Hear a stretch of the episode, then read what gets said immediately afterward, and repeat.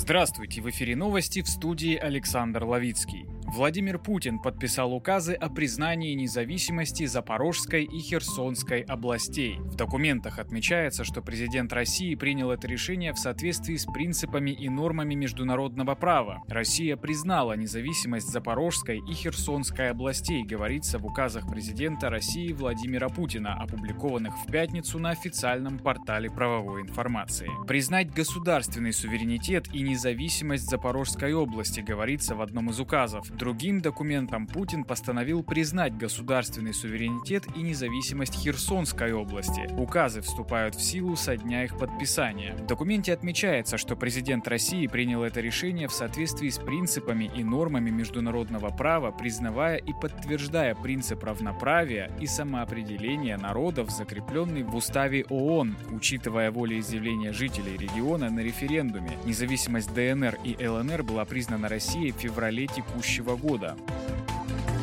Росавиация в 35 раз продлила ограничения полетов в аэропорты на юге. Запрет на полеты в 11 аэропортах действует с начала российской спецоперации на Украине. Его продлевают в 35 раз. Режим ограничения на полеты в 11 аэропортах на юге России продлен до 10 октября, сообщает Росавиация. С 24 февраля аэропорты Анапы, Белгорода, Брянска, Воронежа, Геленджика, Краснодара, Курска, Липецка, Ростова-на-Дону, Симферополя и Элисты порты не принимают и не отправляют самолетов. Решение закрыть их было принято после начала российской военной операции на Украине из-за угрозы гражданским самолетам. Нынешнее продление режима 35-е по счету. Последний раз его продлевали с 26 сентября до 4 октября. Экономия бюджетных средств в связи с ограничением полетов позволила перераспределить субсидии на дополнительные маршруты и в конце августа регулятор включил 49 новых направлений в программу субсидирования финансирование региональных авиаперевозок в обход Москвы. РЖД после введения ограничений направили 144 дополнительных поезда в южные города России и увеличили число мест в составах. При этом глава Крыма Сергей Аксенов заявил, что пропускная способность железных дорог ограничивает возможность увеличить число поездов до полуострова.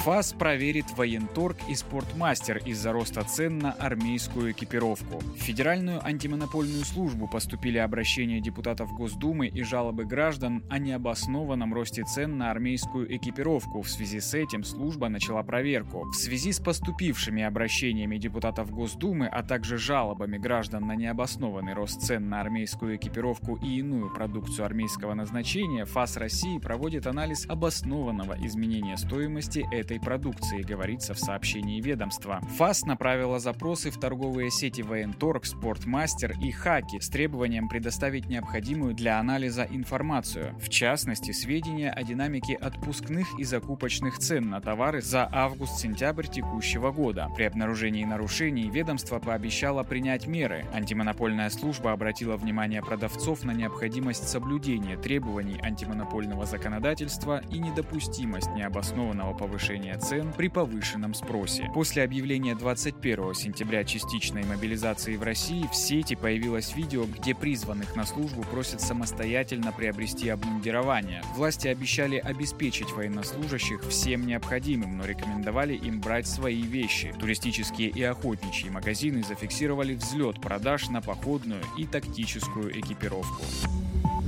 Вы слушаете информационный выпуск на Справедливом радио, и сейчас последние новости из Центров защиты прав граждан. ПФР незаконно отказал шахтеру из Казахстана в назначении пенсии. Николай Петров – гражданин России, но всю жизнь прожил в Казахстане. Когда пришло время уйти на заслуженный отдых, он обратился в пенсионный фонд, но внезапно получил отказ в назначении пенсии. Удивленному мужчине заявили, что его стаж составляет 0 лет, 0 месяцев и 0 дней. Причина Причина – трудовая книжка не читается. Достоверность сведений в справках о работе не подтверждена. И это при том, что Петров официально проработал в Казахстане более 40 лет, в том числе трудился в сложнейших условиях на шахте. С просьбой помочь разобраться в ситуации мужчина обратился в Томский центр защиты прав граждан. Специалисты сразу установили, что отказ был незаконным. ПФР обязал учесть периоды работы и в советское время, и в постсоветское, если гражданин заработал стаж в стране странах бывшего СССР. К ним относится и Казахстан. Юристы решили действовать через суд и направили исковое заявление о признании отказа в назначении страховой пенсии незаконным. В качестве доказательств заявитель предъявил трудовую книжку, копию диплома, справку о прохождении военной службы, архивные справки с бывших мест работы в Казахстане. И суд вынес решение в его пользу. Пенсионному фонду пришлось назначить Петрову положенную ему пенсию. Теперь он ежемесячно получает 14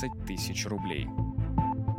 Мать-героиня, воспитавшая 13 детей, удостоилась пенсии в 13 тысяч рублей. Мунира Рахамгулова – настоящая мать-героиня. Она родила и воспитала 13 детей. При этом женщина еще и умудрялась работать, но ее пенсия от государства выглядела как издевка. 13 тысяч рублей ровно по числу детей. Женщине стало обидно, что за все свои труды она заслужила такие мизерные выплаты и обратилась в Центр защиты прав граждан с вопросом, как можно проверить правильность правильность пенсионных начислений. Специалисты изучили все представленные документы и направили заявление в пенсионный фонд, приложив к нему свидетельство о рождении детей. Выяснилось, что при назначении пенсии учли только период ее работы, а не страховые периоды нахождения в отпуске по уходу за детьми в расчет не взяли. Также чиновники не выплачивали ей сельскую надбавку.